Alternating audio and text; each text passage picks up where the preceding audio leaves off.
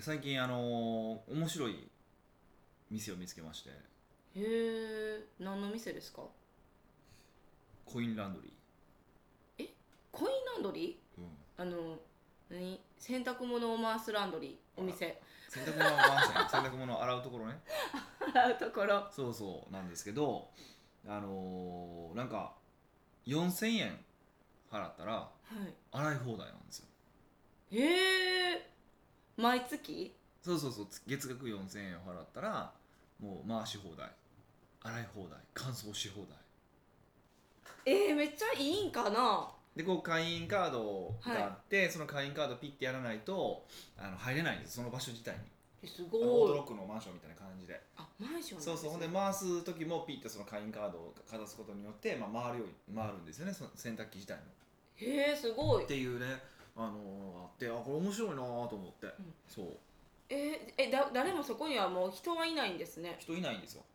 最近なんかねコインランドリーいろんなところあってなカフェが併設されてるところとかなんかちょっとおしゃれなところとか東京だとだとですけどそういうの増えてきたりとかしてるんですよね、でいやーそんなねビジネスなんのかなって思って、まあ、別に別のコインランドリーのオーナーとか聞いたら結構あの儲かってるみたいなんですよねえその月額してる人たちがあじゃなねくて月額じゃないけども。コインランドリー自コインランド体がもう自体がうまくそのハマると証券にはまるとすんごい儲かるんですって。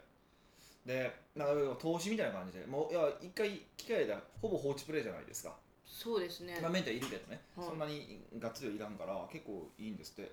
ででも最近そう面白い業態が出てきてるって話をしてて。うん。いや面白そう面白いなと思って。えでもそれやったらあの洗濯機1台買えばいいんじゃないんですか？やっぱその量が多いとか量が多い？あのーまあ、洗濯機が多分ね普及率何パーやったかな？98%かなんかなんですって。そもそも家の洗濯機の普及率って、で行く理由がなさそうじゃないですか。はい。でも洗濯物をガバッと出されたらもうい何回も回すのが面倒くさいとか。うん。とかあとお毛布回したりとかああそういうことか。そう。あの家にある洗濯機が小さすぎて回らへんってことですか？そうそう。ああとー最近だとあのほらちょうどさ東京なんか十何日から連続で雨降ったりとかってあったじゃないですか。はい。乾燥機はさすがに持ってないとこ多いんですよ。そうですね。そう。で乾燥機付きの欲しいっていうことでコインランドリーに行こうみたいな感じのところも多くて。すごい。うんそう言われてみると確かに楽かもしれないですね。そうなんですよね。家から近かったら楽。そうそうそうそうなんです。よそこ証券に結構縛られる部分はあるんだけどうん。逆に言うとその証券を一回取ってしまうともうずっと取り続けることができるから面白いなと思ったんですよね、うん。でそのね洗い放題っていうのはまあ結構ねああいう業態が最近よくでき始めてて例えばえフィットネス？はい。でもああいう人がいなくて機械だけフィットネスの機械だけ基本的にありますと、で、まあ、会員がカードで入ったら、まあ、トレーニングして勝手に帰ったり、まあ、月額いくら払えばいいみたいな。そうすると普通のフィットネスジムだと多分月1万円前後以上するけど4 5千円とかなんですよね。その人件費がいらない分。あ安いんや。そうそう安くて、まあ、まあまあトレーニングし放題。まあトレーニングし放題っていうこともどうかと思うけど。そうそうそう。とへかもあったし、まあ、これちょっと業態ちょっと言えないんですけど、うん。この間ある人からあの、まあ、ある会社に対して投資しませんかみたいな話がちょっと出たんです。でベンチャー企業のねはい。投資しませんかっていうのもそれもあの、まあ、あるものの、まあ、なんとかし放題みたいな。うんなんでそこは秘めてるんですか？言ったらあかん気がする。ちょっとあかんあかんか？なかと思ってあ多分あかんっぽいんですけど多分ちょっと言っていいんかあかんかなんか分からへんから言えないんですけど、うん。そういうし放題いや毎月月額もらって、えーなんとかし放題っていう業態がやっぱどんどん増えてきてるなっていうふうに。うん。えそれって儲かるんですか？そうなんですよね。うん。でだからコインランドリーに関しては結構僕うまくいくイメージがあるんですよ。うん。で今回そのもでフィットネスも結構うまくいくなっていうふうに思ったんですよ。うん。で、まあ、ちょっと今回いただいたものに関してはちょっと、まあ、お客さんに商品提供するために原価がかかるんですよ。はい。で原価がしかもまあ原価が原価率安いんですよ。すっごい安いものなので、あのーまあ、確かに収益計算したら合うのは合うんですよ、でも家族で経営するとかだったらいいけど会社をこうそのお店を増やしていって大きくするって考えたらしんどいんじゃないのみたいな感じのことを、まあ、言ったことがあったんですね。うん。で要はやっぱり単価の低いものを扱っててで、えーなので本来さそういう継続課金ものってねあのまあそれだけで儲けることができればベストなんですよそれだけってどうそのけその毎月入ってくるものだけで儲けることができればベストなんですけど、うんはい。やっぱりそれだと上限があるんですよねどうしても。会員数とか。あるからそれ以上儲ける方法としてはやっぱアップセルがあったりだとか、まあ、要は毎月そう来てくれてる人に対して何か買ってもらうとか。ができればより良いんですよね。売上拡大が狙えるんですけどちょっと狙いづらい業態かなっていう感じは僕はしてましてですねうん持ち込まれた投資そうそう話みたいなそことですそうっていうのがあるからあの継続課金ってすごく大事なんです。毎月毎月お金が入ってくるってことが分かるからこれってあの社長からするとすごく安心なんですよ。安心なんですよね。でさらに言うとあのビジネスする側からすると要は新しいお客さんを慌ててどんどんと広告かけたりとかして取る必要がないからコストがかからないんですよね。でその分お客さんに安く提供できるっていう、まあ、メリットはもちろんあるんですよ。もちろんお客さんからするとね毎月取られる感覚もあるかもしれないけどそれが割安感を感じることができれば、まあ、やっぱりいいですよね。うん。いいですよね。でも逆に言うとある一定の、えー会員数超えるとそれ以上の売り上げが跳ねないっていう問題も起こってくるんですよね。そうすると、まあ、僕はよく言ってるのはそういう継続課金ビジネスとちょっとかっこよく言うとサブスクリプションって言うんですけどあのサブスクリプションビジネスをする場合ってそこで終わりにするんじゃなくてじゃあそれ以上に継続課金で払ってくれてる以上に何か払ってくれるようなお金を払ってくれるような仕掛けがないか作れないかってことを考える方が実はやっぱいいんですよね。でそういうところは伸びてるんですよ。サブスクリプションだけでやっぱビジネスがうまくいってるところで少なくて。えじゃあさっきのコインランドリーとかやったらコインランドリーの中に自動販売機を置くみたいなのがいいってことまあ、ですか、例えばね、まあ、ちょっとコインランドリーっと違う。あそのまあ、もちろん自動販売機とかだけだったら金額小さいから、うもっと大きいものとか考えないといけないなと思うんですけど、まあ、今は物珍しさでガッて広がるけど、うん。ある程度のところになった時に、ね、どうやって差別化するのかとかどうやって収益化さらに収益伸ばしていくのかっていうとちょっときついんじゃないかなって思ってるんですよね。うーん。継続課金の一つのシステムを作ってそのビジネスになんか似たようなものでアップセルしていくんですか？ものによりますか？らそれは。アップセルをするとか関連商品を売るとかでもいいんですけど例えば、あのーまあ、有名な警備会社ありますよね。どことはあえて言わないですけどお家の警備してるとこあるじゃないですか、あれってもちろん警備で毎月毎月お金もらってるわけじゃないですか。月額で。いやシール貼ってね。いい玄関にシール貼って。でそれでそれはそれで儲かってるんでその上に何かっていうとあれはそこで、えっと、会員になってるわけじゃないですかその会員に向けて健康食品で売ってるんですよあれ。へえ健康食品ちょっとなんか家守るとかかけ離れてるようなまあ、かけ離れてますけどね実際にかけ離れてますけど、でもやっぱりもうそこそのそこでさらに儲かってるんですね。えうーんそれはやっぱなんか信頼関係もあるんですか？そうそうだから賃上げ出来上がりますよねもちろんね。うん。で毎月までポイントはやっぱ毎月毎月お金を払ってもらうってことは毎月毎月例えばあの商品とかサービスの納品があったりだとか課金があったりするわけじゃないですか。はい。ってことはこれはお客さんとのコンタクトポイントなんですよ。決済する日が。お客さんとそう接する。お客さんの連絡を取る。取らざるを得ない時でしょそれって。うん。でこれってすごく大事でその取らざるを得ない時にお客さんとうまくコミュニケーションを取ることができればお客さんとの関係性を築くことができる。お客さんとの関係性を築くことができればもっともっと商品を売ることができるっていうことなんですよね。うんだから継続課金をこうねこうやるやるのってこう結構みんな夢なんですよね。で僕はやっぱ小さな会社がやるべきこと単価を上げることとこの継続課金を作ることって散々言いまくってますけど、これすごく重要だと思うんです。でも継続課金作ったら安心しちゃうんだけどそうじゃなくてさらに継続課金で来てくれてるお客さんからどうやったらお金もらえるのかっていうところまでちゃんと設計した方が本当はいいよねって思ってます。うんまあ、まず第一歩としてはね継続から始めると大事ですけどね、決済の時がコンタクトポイントって言われたら、うん。なんか集金制って思ってしまうんですよ。ああ行ってくださいみたいな。例えばいや、まああのー自動的にこう引き落とされたりとかするわけじゃないですか、はい。その時に引き落としましてありがとうございますっていうのも一つの連絡するのも一つじゃないですか。例えば。はい。で、あのーっていうのもまあ方法としてはあるよねってことです、うーんまあ、黙ってこう、あのーお客さんが気づかないようにお金払い続けてもらおうみたいなシステムはあるけど 例えばヤフーとかね、ヤフー何がですか？月500円かなんかのなんかヤフーなんとかみたいなのがあってそれはね月500円ぐらいからキャンセルするのも面倒くさいけどキャンセル 1000, 1000万万何も使っヤフーのサービス使ってないなんて人いっぱいいてるわけですよ、まあ、僕もそうなんですけど、うん。うんまあ、あれが解約しないんですか？そうそう今喋りながらせなあかんなってまた また改めて思うんですまだいつもどっから入っていいか分からへんから面倒くさいからやめたってなるんですけど。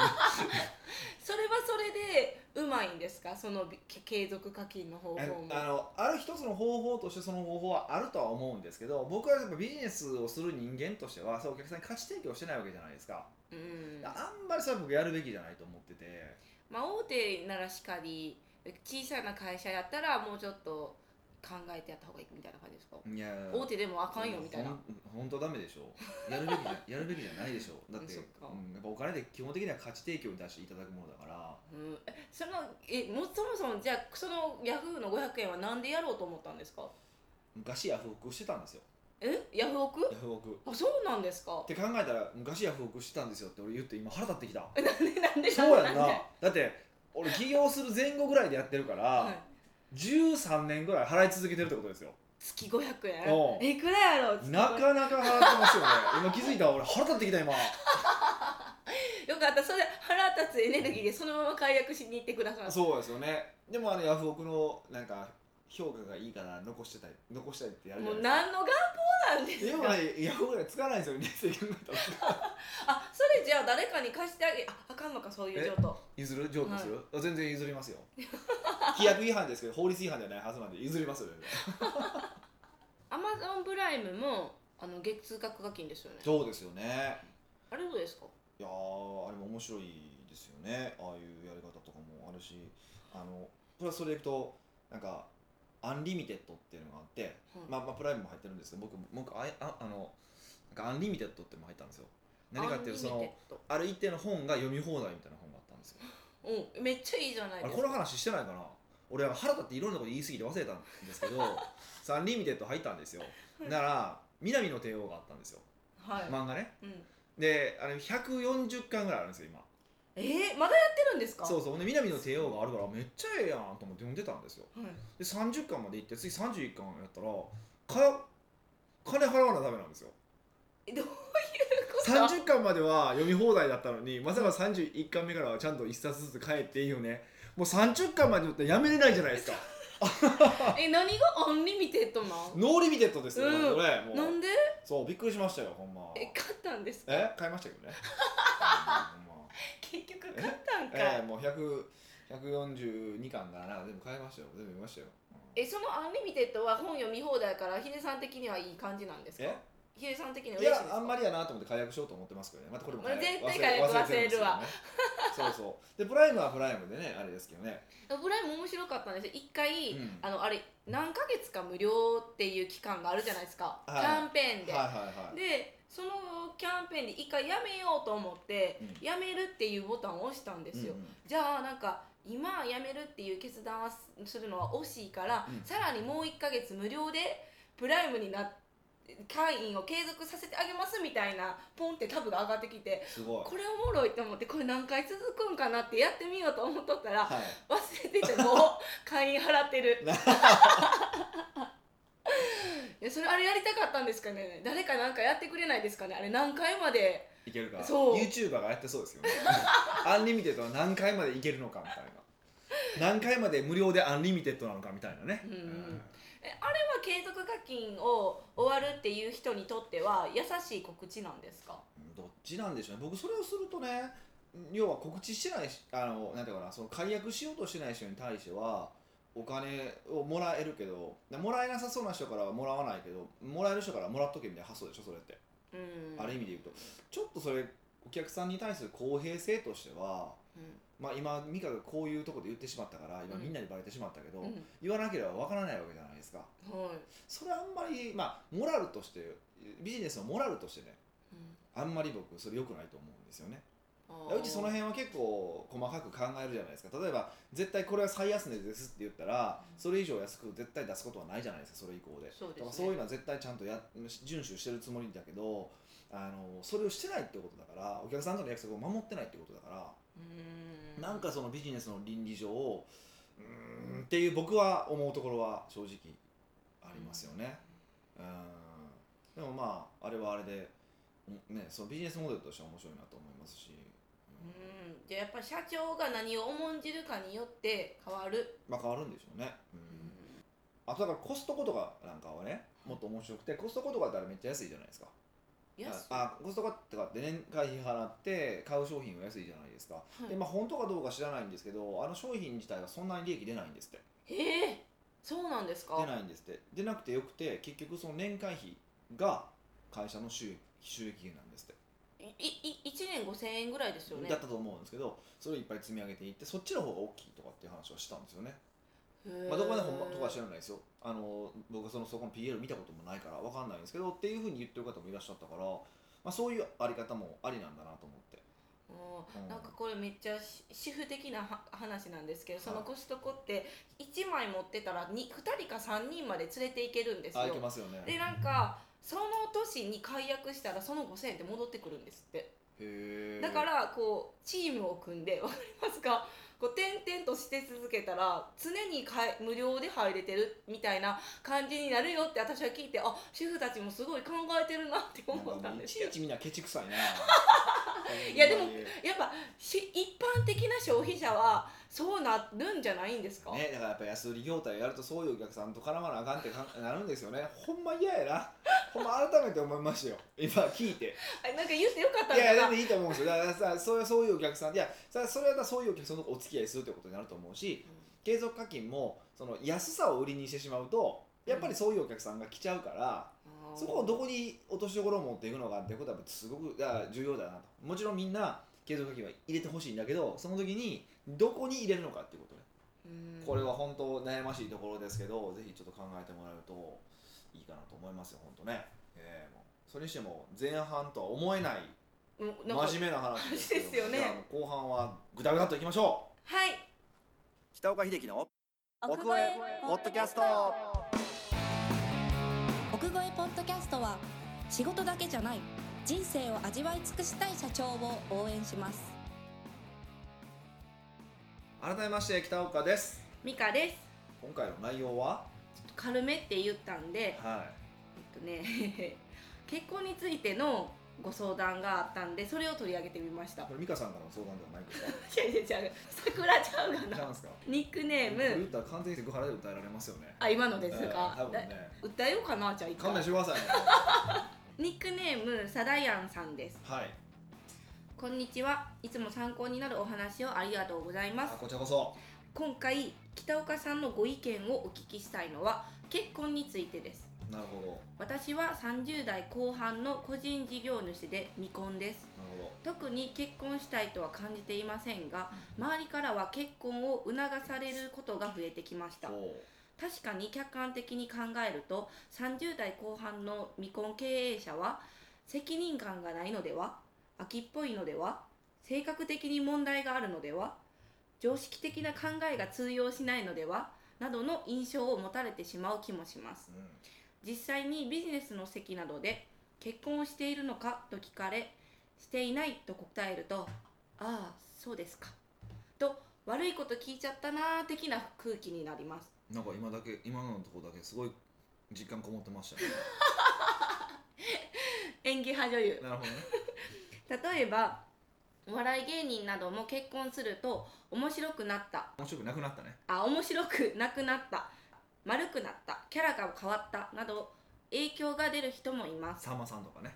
あそうなんですね。出てましたね、もちろんビジネスにおいても結婚に関してはメリットデメリットはあるかと思いますがビジネスにおける結婚に関しての北岡さんのご意見をお聞かせください。うん、ご意見。ねご意見って ご意見をお聞かせください。はい。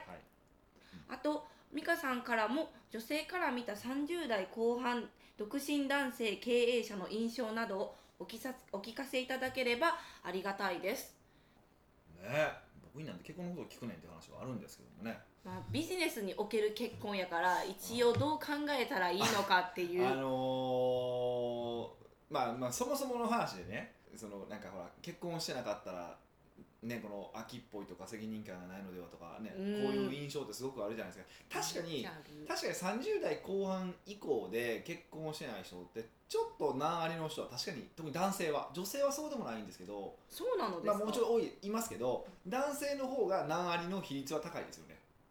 これはもう僕のすごい偏見ですよ。今めめっちゃ偏見で喋ってますけど。でもあのそういう人の方が多いです。ただ一方ですごい素敵なあのーまだ結婚してない30代後半もいっぱいいてますから。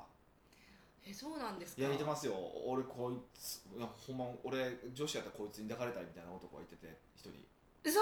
いてるんですけど。あ私知ってますか？会ったことないんちゃうかな。そうなんです、ね。うん、名前は多分聞いてるかもしれないけどそういうとこはすごい何人かいててすごいいいなと思う人もいてますけどね。だからこと経営者に関して言うと割とそういう人余ってるイメージがあります。いい人比較的、えー、そうなんですうん、か、単純にやっぱ仕事を頑張って20代とかにこうそう30代前半に頑張ってきてるから、まあ、タイミングいいしたみたいな。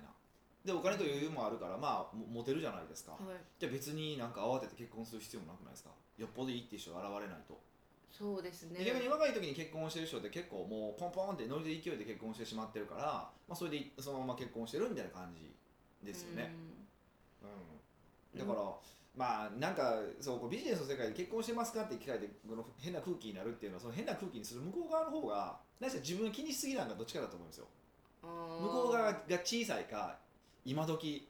うん。今時こんなことでなんかああみたいななる人のがもう結論ちっちゃいかうん。もしくはこの方が、えーサダヤンさん。がちょっと気にしすぎなのかどっちかなんちゃうかなって気はしますけどねうん。でもそ質問した側からのシチュエーションを考えたら、うん。まあこうこんなんイエスノーのクエスチョンやからどっちの対応も持っとけやとは思うけど、うん。でもやっぱしてないって言われたらあちょっと聞いてごめんなさいっていうなる意味も分かりますけどね。え女性だったらねまだこの世間の文化的に言うと、はい世間の文化的に言うとですよ。僕は全然あんま思わないですけど、うん。あの世間の文化的に言うとあのなりますよねえ女性でも男性ってなりますか？男性でもなります。やっぱ女性からした時に素敵すぎたら逆にえー、遊んどるんかなみたいな。遊んどるんかゲイかどっちかってことですよね。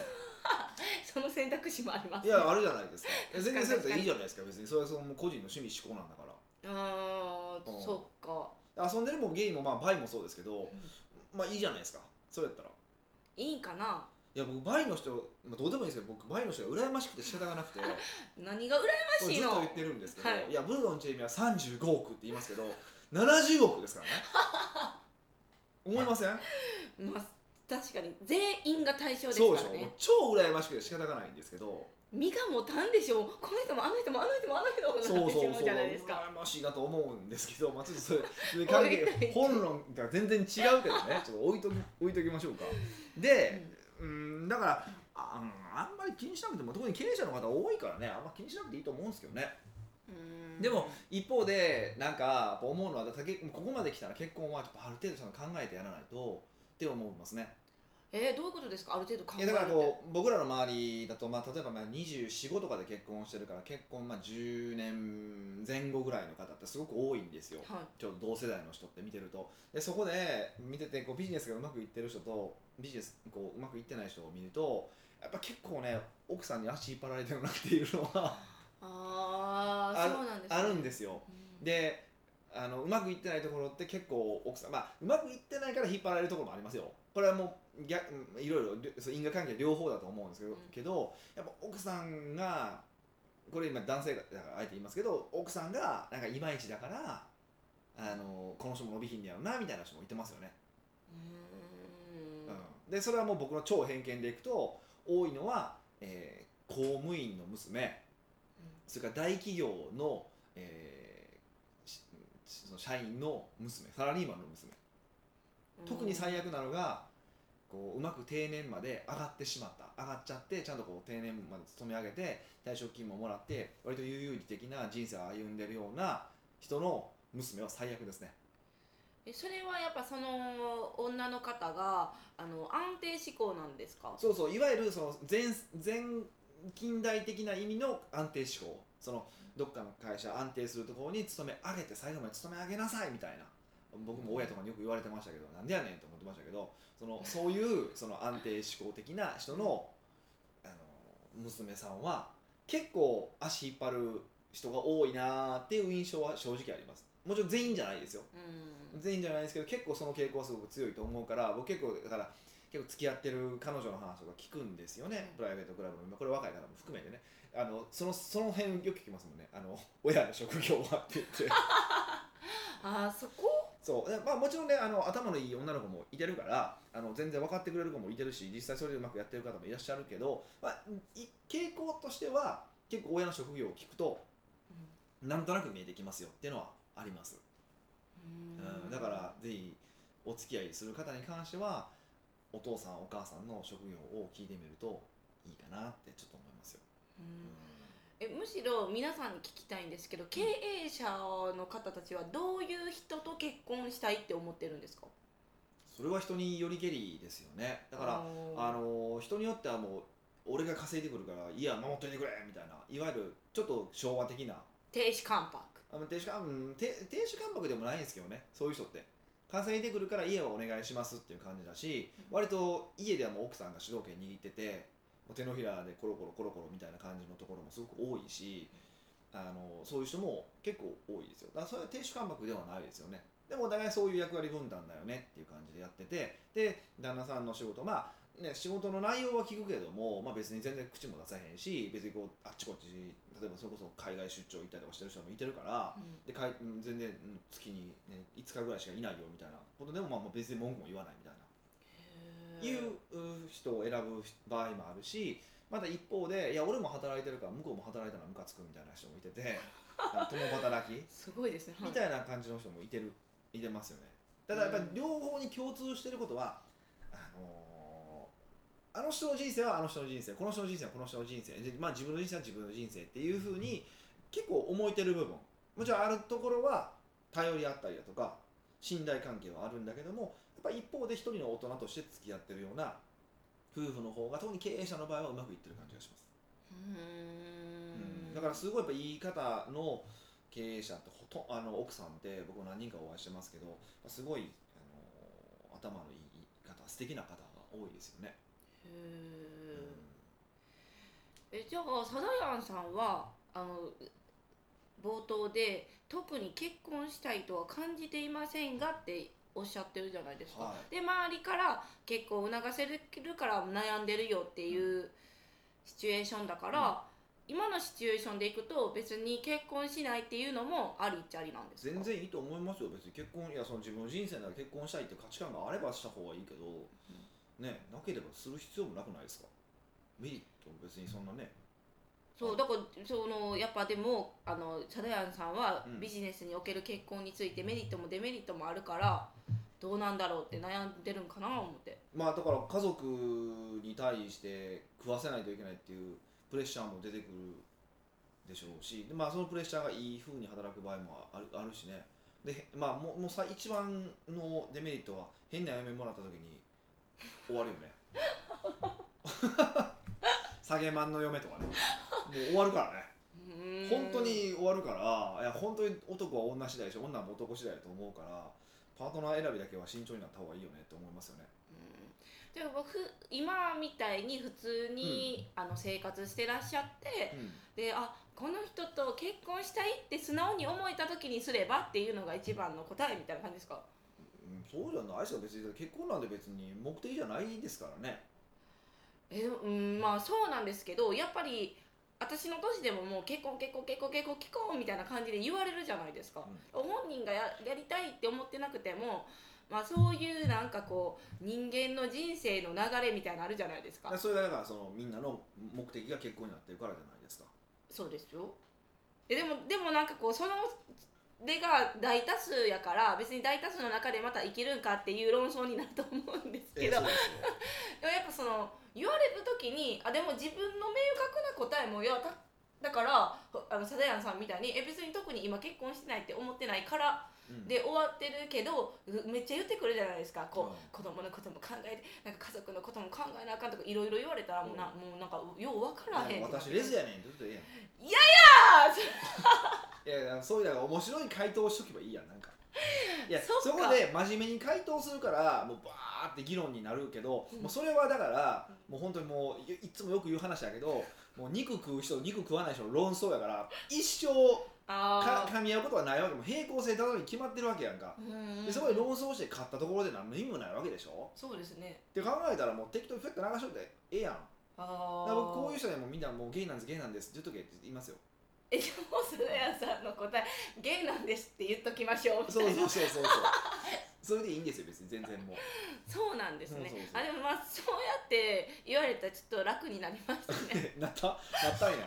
意外とあっさりですねそうだからまあうん本当にね僕何でもそうですけど全部、まあ、ビジネスも含めてですよ、うん。自分がが幸せになるための手段とか自分が思う通りの人生を送るための手段としか思ってないから結婚もまだ僕その一つだと思ってるんですよ。あーどん。な人生を送りたいかみたいなから逆算した時に結婚が必要な人もいるし例えば俺みたいな天才は遺伝子を残さなあかんって思う人だったら残さないといけないし。でもそれやったら結婚じゃなくてじゃあまあ5人ぐらい女の子に作らしといてその子に養育費払っとくかって方法もあるわけじゃないですか別にすんごいあの結論やけど、はい。まあありっちゃあり。あれですよねそこだけ考えたらね、はい。ででそれ僕は全然悪いと思わないしうーんで例えばいやそうじゃなくてやっぱりお墓に一緒に入れるような素敵な人と行きたいって思うんだったらやっぱり結婚はした方がいいと思うしとかそれだけの話なのでで特にそれが許されるしまあなんだかんだ言われるけどとはいえもう今許される世界じゃないですか。